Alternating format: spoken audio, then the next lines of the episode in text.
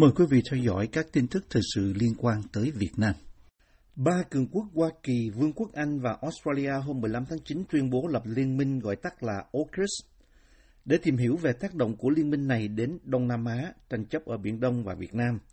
VOA có cuộc phỏng vấn với thạc sĩ Hoàng Việt, nhà nghiên cứu về Biển Đông và giảng viên luật quốc tế, hiện làm việc ở thành phố Hồ Chí Minh. Đây là nội dung toàn bộ cuộc phỏng vấn. Chết xin hỏi là cái thời điểm mà họ tung ra cái khối này bất ngờ à, với thế giới và vì sao mà họ lại phải làm cái việc mà nó tương đối đột ngột như vậy? Cái việc mà mà ngày 15 tháng 9 đấy mà ba cái quốc gia mà đưa ra cái cái cái cái kế hoạch và cái thỏa thuận AUKUS đó à, cái tính trật tự thế giới và kể cả những cái quốc gia khác nhiều quốc gia tương cận với cả những cái quốc gia thuộc AUKUS đó như là Pháp, uh, châu Âu hay là uh, Indonesia láng giềng với cả Australia đều không biết được thông tin. Cho nên là nó tạo thành cái sự chấn động trên thế giới. Thời điểm mà cái tuyên bố AUKUS này nó cũng có nhiều cái hàm ý. Cái hàm ý thứ nhất phải nói rằng là sau khoảng một tháng khi mà Mỹ đã chính thức rút quân khỏi Afghanistan. Và khi mà Mỹ rút quân khỏi Afghanistan thì đã rất nhiều cái quốc gia đang lo ngại rằng là Mỹ sẽ bỏ rơi các đồng minh các đối tác của mình đặc biệt là khu vực châu Á. Mà cái quốc gia được cái AUKUS này nó cũng chứng minh lại ngược lại vấn đề tức là Mỹ sẽ không bỏ rơi cái đồng minh của mình. Ngoài ra đây cũng là một cái thời điểm đặc biệt bởi vì nước Anh sau khi rút ra khỏi uh, Liên minh châu Âu EU thì nước Anh cũng đang có những cái sáng kiến muốn phát triển cái vai trò của mình hơn. Nước Anh thì đã trong trong dư luận của nước Anh có nhiều người đã cho rằng chỉ trích rằng là Mỹ đã bỏ rơi cái vai trò của Anh và không coi trọng Anh nữa. Thì cũng tương tự như là Australia thì Australia gần đây đã phải hứng chịu rất nhiều cái đòn à, trừng phạt từ Trung Quốc tới Australia và nhiều cái hành động thù địch khác cho nên Australia cũng cảm thấy rất là căng thẳng. Nhiều người cũng cho rằng là Mỹ cũng đã không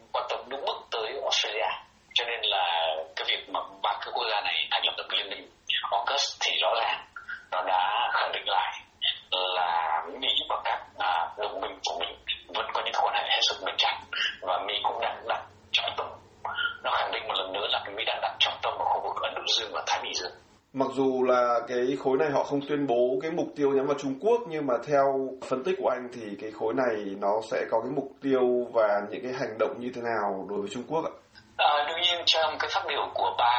à, lãnh đạo của ba cái quốc gia trong khối AUKUS cái ngày mà thành lập tuyên bố thành lập đó, thì đều không nhắc gì một cái câu nào tới Trung Quốc cả. Ngay cả trong cái phát biểu mới nhất của ông ờ, Biden trước à, Đại hội đồng Liên Quốc thì trong cái bài phát biểu này cũng không nhắc gì tới Trung Quốc nhưng mà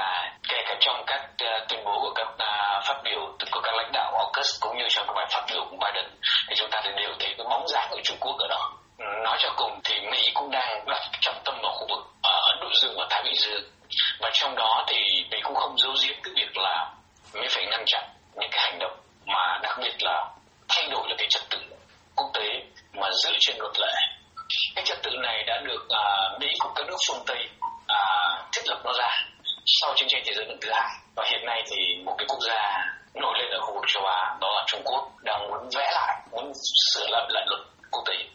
Mà chúng ta thấy cụ thể nhất là những cái hành động của Trung Quốc liên quan đến khu vực Biển Đông. Trung Quốc đã đưa ra những cái giải thích về luật biển theo cách của Trung Quốc. Và thậm chí gần đây thì Trung Quốc còn đưa ra một loạt những cái luật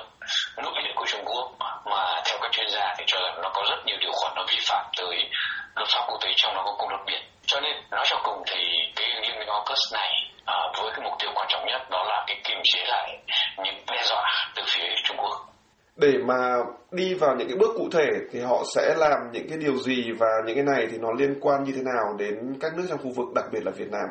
Trong thỏa thuận AUKUS thì cho được biết là đã có những cái hoạt động có những cái nội dung như là trao đổi về thông tin không gian mạng này những cái vấn đề về công nghệ lượng tử và đặc biệt trong đó là chúng ta đang dư luận đang tập trung chú ý đến cái việc là phía Mỹ sẽ chuyển giao cho Australia một loạt các tàu ngầm hạt nhân. Đương nhiên là trong cái việc này thì uh, kể cả Mỹ cả về về, về và Australia cũng nêu rõ rằng là đây là những cái tàu ngầm chạy bằng năng lượng hạt nhân chứ không phải là gắn vũ khí hạt nhân. Bởi vì là kể cả ba quốc gia như là Mỹ, Anh và Australia đều là những cái quốc gia thành viên trong hiệp ước ừ, là không phổ biến vũ khí hạt nhân. Ba cái à, trong cái tuyên bố thì giao cho Australia là khoảng, sẽ là giao khoảng 8 cái tàu ngầm chạy bằng năng lượng hạt nhân. Và theo phía Úc cho biết, những cái tàu ngầm chạy bằng năng lượng hạt nhân này nó sẽ thời gian hoạt động lâu hơn, khoảng 2 tháng ở dưới biển. Và chưa kể là nó có thể hoạt động cái vùng xa hơn đến cái khu vực vùng biển đông. Một số người thì cho rằng là đường cách về khối AUKUS này là đang lách luật. Tức là nước Mỹ không chỉ là bán cái tàu ngầm chạy bằng năng lượng hạt nhân mà lại chuyển giao cái công nghệ hạt nhân này cho Australia nữa. Và với cái công nghệ người ta cho rằng là với cái công nghệ hạt nhân nếu mà Australia làm chủ cái công nghệ hạt nhân dành cho cái tàu để chạy bằng năng lượng hạt nhân thì cái việc mà làm giàu uranium trở thành vũ khí hạt nhân là điều đó không khó. Và điều đó thì nó dẫn tới một cái việc là Australia sẽ cảm thấy tự tin hơn trong cái việc mà bảo vệ đất nước mình trước cái sự đe dọa từ Trung Quốc và với những cái hạm đội tàu mà có được uh, cái sức mạnh như vậy chính những cái kế hoạch này thì nó cũng dẫn tới những cái à, hệ lụy. Có những cái quốc gia thì tán thành AUKUS một cái công khai. Nếu khu vực Đông Nam Á thì phải kể tới như là Singapore. Singapore thể hiện ủng hộ. Còn uh, Philippines lại ủng hộ một cách nồng nhiệt ngoài ra thì một số các quốc gia khác thì lại uh, lo lắng. Trong đó có thể kể tới là Indonesia và Malaysia. Trước đó thì khu vực ASEAN đã có cái gọi là cái tuyên bố Sofran, cái bước Bali từ năm 1971 quyết định rằng là muốn cái khu vực này là khu vực hòa bình, ổn định và trung lập và cũng khẳng định là không phải không có cái vũ khí hạt nhân ở đây. Thế nếu cái việc mà Australia được tăng cường vũ hạt nhân thì à, cả Indonesia và Malaysia đều lo ngại rằng là, thứ nhất là nó có thể xảy ra tai nạn hạt nhân trên khu vực này chúng ta đã thấy những cái tàu ngầm hạt nhân thì nó có những cái sự cố, chẳng hạn như là cái sự cố của nga đối với tàu Kursk và thứ hai là Indonesia và Malaysia cũng lo ngại rằng là với cái việc trang bị cho Australia những cái tàu ngầm hạt nhân như vậy, Trung Quốc cũng sẽ trả đũa và cũng sẽ tăng cái tàu cái lượng tàu của Trung Quốc lên hiện nay thì theo theo cái báo cáo của phía Hoa Kỳ thì cho biết là Trung Quốc đang sở hữu à, 6 cái tàu ngầm hạt nhân và 50 mà 50 chiếc tàu ngầm mà chạy bằng diesel. Nếu mà Trung Quốc cũng tăng cường cái hạm đội tàu hạt nhân của mình lên, thì nó sẽ dẫn tới cái cuộc gọi là tranh đấu vũ trang ở khu vực này. Việt Nam thì mới đây thì người phát ngôn của ngoại giao Việt Nam cũng đã tuyên bố, mặc dù tuyên bố một cách à, trung lập, nhưng có thể ngầm hiểu rằng là phía Việt Nam cũng ủng hộ từ cái sự kiện AUKUS này, mặc dù không công khai nói ra. Việt Nam ở trong một cái vị thế nó khác. Bởi vì nói cho cùng là ngay cả những người Việt Nam nói chung thì cũng có rất nhiều người ủng hộ các nhà chuyên gia Việt Nam và trí thức Việt Nam cũng ủng hộ AUKUS, mặc dù biết rằng là nó cũng khiến cho thế giới sẽ có những cái trật tự chung là với cái tâm lý của người Việt không thích Trung Quốc và đặc biệt là những hành động của Trung Quốc trên khu vực Biển Đông bức hiếp các quốc gia nhỏ khác trong đó có Việt Nam thì những người Việt Nam cũng cảm thấy rằng đó là một cái điều mà cần thiết ba nước này chắc là họ cũng sẽ phải lôi kéo các cái bên ở trong khu vực tham gia. Nếu mà nói về cụ thể Việt Nam thì liệu là họ sẽ có những cái động thái mời chào hợp tác hoặc là giúp đỡ như thế nào? báo chí thì cũng nhắc là ngày ngày tuyên bố thành lập AUKUS thì cũng có quan chức ngoại giao Mỹ có nói rằng là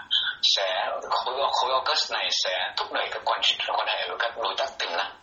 và trong đó họ nhắc tới Singapore và Việt Nam. Việt Nam cũng là một cái quốc gia nằm ở trong cái mức độ mà có thể nói là ảnh hưởng hay gọi là lôi kéo cũng được từ hai cái công cụ này. Chúng ta đã thấy chẳng hạn như là quan hệ giữa Việt Nam với Hoa Kỳ thì liên tiếp những cái chuyến viếng thăm của những cái lãnh đạo cấp cao gần đây nhất là chuyến viếng thăm của Bộ trưởng Quốc phòng Austin sau đó vào tháng 7 sau đó là tháng 8 chuyến thăm của Phó Tổng thống Kamala Harris và cũng nối tiếp đó thì là cái chuyến thăm của Ngoại trưởng Trung Quốc Vương Nghị tới ờ, Việt Nam. Chắc chắn là hai cái cường quốc này đều mong muốn và đều có cái cái cái, cái động tác để mà muốn kéo Việt Nam ủng hộ mình. Đương nhiên phía Mỹ thì đã khẳng định là phía Mỹ không có buộc bất cứ quốc gia nào trong đó có Việt Nam phải chọn bên. Tuy nhiên Việt Nam cũng ở trong một cái thế mà cần phải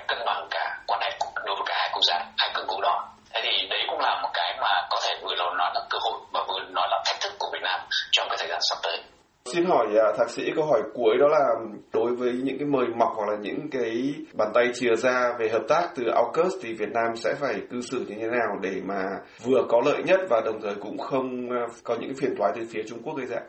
Thì như chúng ta đã thấy là trong suốt thời gian qua Việt Nam cũng đã thành công, bước nào thành công trong cái việc mà cân bằng cái quan hệ giữa Trung Quốc và Hoa Kỳ. AUKUS này thì à, thành lập nhưng mà cái việc mà mà chia sẻ những cái nội dung hoạt động thì nó cũng phải một thời gian rất là dài kể cái việc mà trao tám cái tàu ngầm hạt nhân cho Australia nó phải kéo thời gian rất là dài. Cho nên có lẽ là AUKUS nó còn phải chuyển dịch tiếp. Đây chỉ là một cái bước khởi đầu của AUKUS mà thôi. Thế cho nên là trong cái giai đoạn này thì có lẽ là Việt Nam vẫn cố duy trì, tiếp tục duy trì cái chính sách cân bằng như trước đây. Sau khi mà Mỹ rút khỏi à, Afghanistan này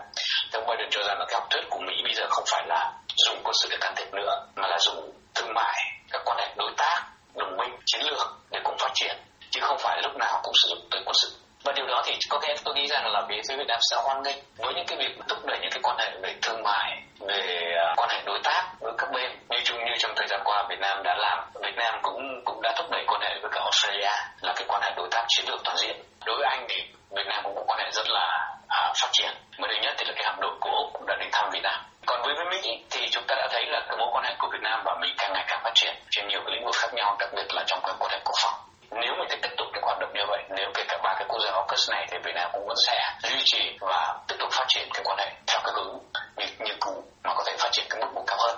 Còn đương nhiên Việt Nam sẽ tránh những cái chuyện liên quan tới quân sự bởi vì đây cũng là một cái chuyện mà không phải chỉ riêng Việt Nam tất cả các quốc gia Đông Nam Á khác cũng đều lo ngại. Khi mà như là ông Lê Trần Long cũng nói đấy nếu mà uh, ASEAN đứng về phía Trung Quốc thì Mỹ sẽ hủy diệt ASEAN. Và ngược lại là nếu mà ASEAN đứng về phía Mỹ thì Trung Quốc sẽ hủy diệt ASEAN. Thì chính vì vậy cho nên là Việt Nam cũng sẽ tìm cách cân bằng. Và tôi tin rằng là học thuyết của ông Biden đưa ra thì nó cũng có điểm chung với cả Việt Nam trong cái việc là tìm cách phát triển quan hệ kinh tế thương mại và quan hệ cũng những đối tác trong nhiều lĩnh vực khác nhau, chứ không nhất thiết cứ phải là quân sự. Rất là cảm ơn những phân tích rất là sâu sắc của thạc sĩ Hoàng Việt ạ. Bộ Thương mại Mỹ vào ngày 29 tháng 9 sẽ phải đưa ra quyết định liệu có mở một cuộc điều tra chống gian lận có thể dẫn tới việc áp thuế đối với các tấm pin mặt trời nhập từ Việt Nam, Malaysia và Thái Lan hay không, theo truyền thông Mỹ. Việt Nam và hai quốc gia Đông Nam Á chiếm hơn 3 phần tư tấm pin năng lượng mặt trời nhập khẩu vào Mỹ theo Politico.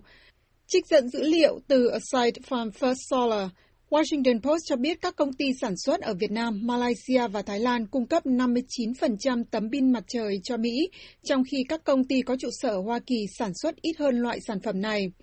Tuy nhiên, các nhà sản xuất pin năng lượng mặt trời của Mỹ đã kêu gọi Bộ Thương mại điều tra các sản phẩm từ các quốc gia này vì họ cho rằng nhiều nhà nhập khẩu khác đã đưa các linh kiện từ Trung Quốc qua ngả Việt Nam, Malaysia và Thái Lan vào Mỹ để tránh thuế chống bán phá giá và chống trợ cấp đã có từ thời chính quyền của Tổng thống Obama.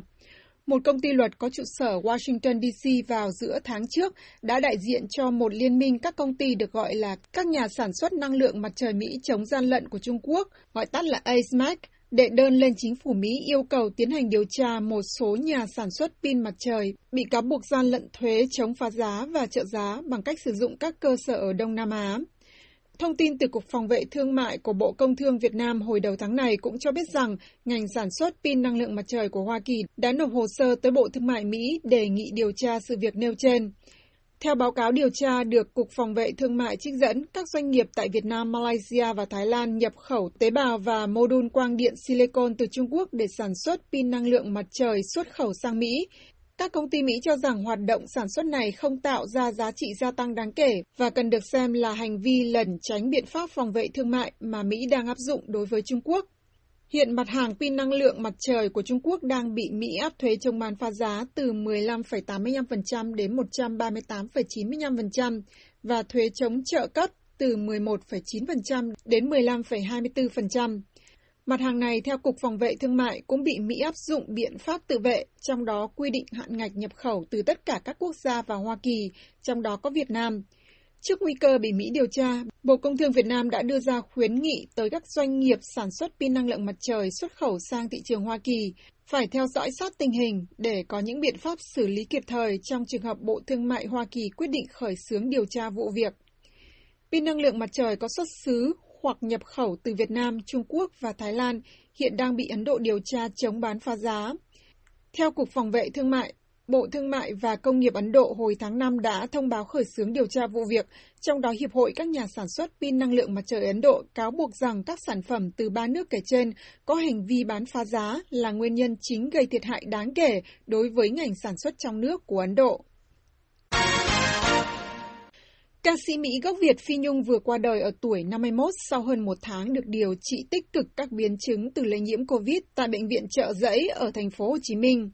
Ca sĩ Phi Nhung, người từng mồ côi cha mẹ trước khi trở thành một nghệ sĩ thành danh trên sân khấu hải ngoại ở Mỹ, đã ra đi vào lúc 12 giờ 15 phút trưa ngày 28 tháng 9 sau một thời gian dài chống chọi với bệnh tật theo thông báo của nghệ sĩ Việt Hương qua một đăng tải trên trang Facebook cá nhân, nghệ sĩ này cho biết cô đang cùng gia đình chuẩn bị các thủ tục cần thiết để lo hậu sự cho Phi Nhung.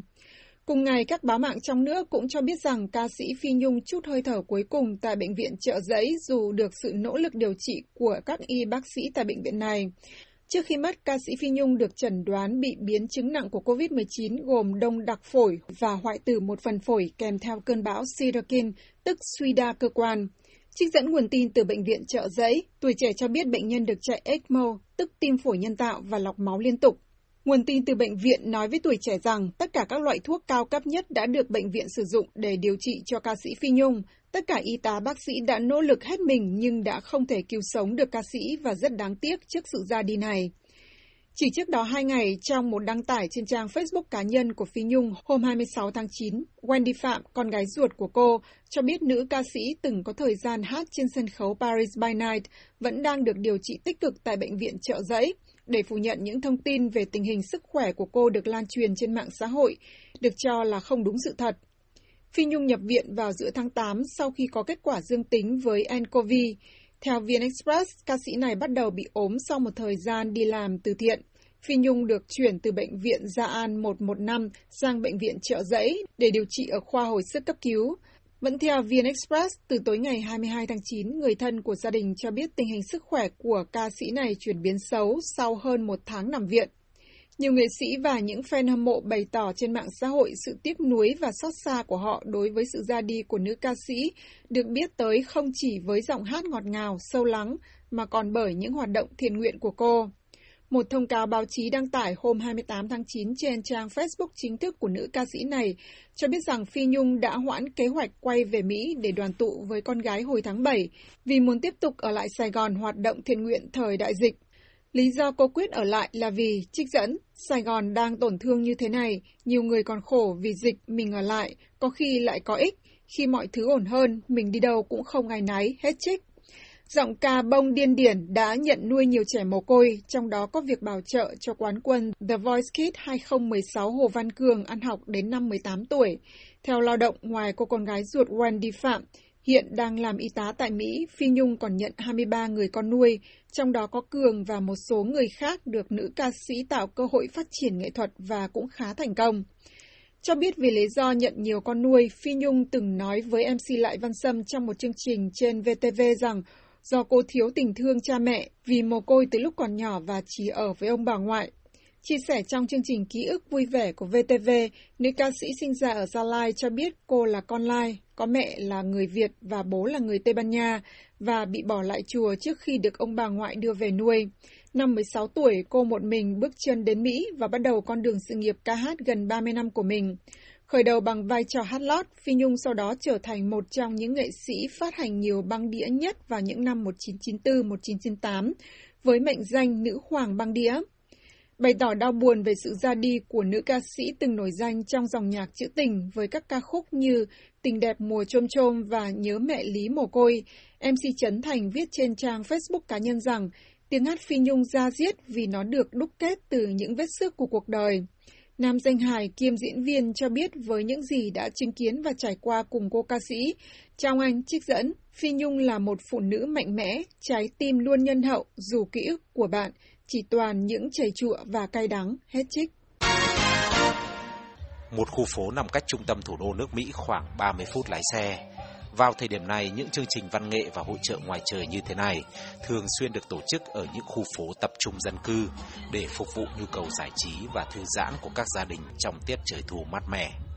Tới đây người ta có thể tìm thấy đủ loại mặt hàng từ khắp nơi trên thế giới, từ những đồ vật trang trí nhà cửa, quần áo len đặc biệt, cho đến các loại đồ ăn thức uống nổi tiếng và độc đáo đến từ Ý, Pháp hay Thổ Nhĩ Kỳ,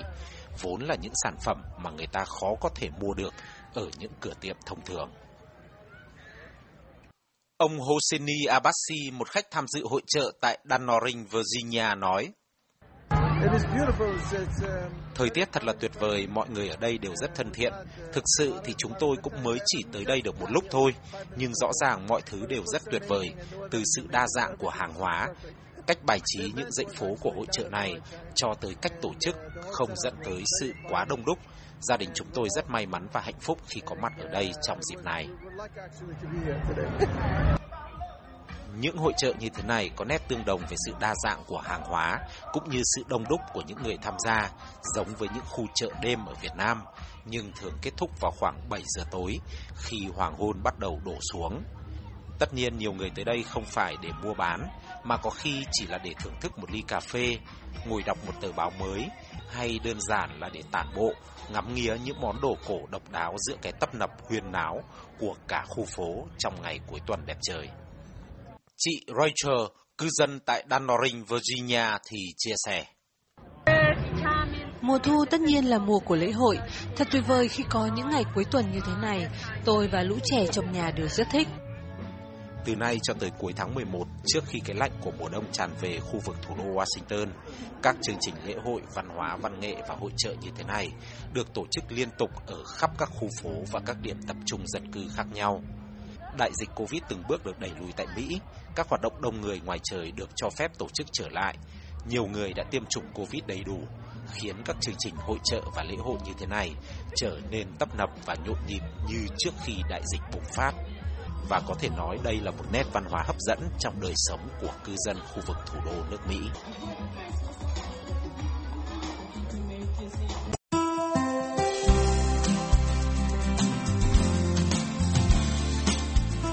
Buổi phát thanh Việt ngữ buổi sáng của đài VOA xin được kết thúc tại đây. Tấn Chương cùng toàn ban Việt ngữ xin kính chào quý khán giả.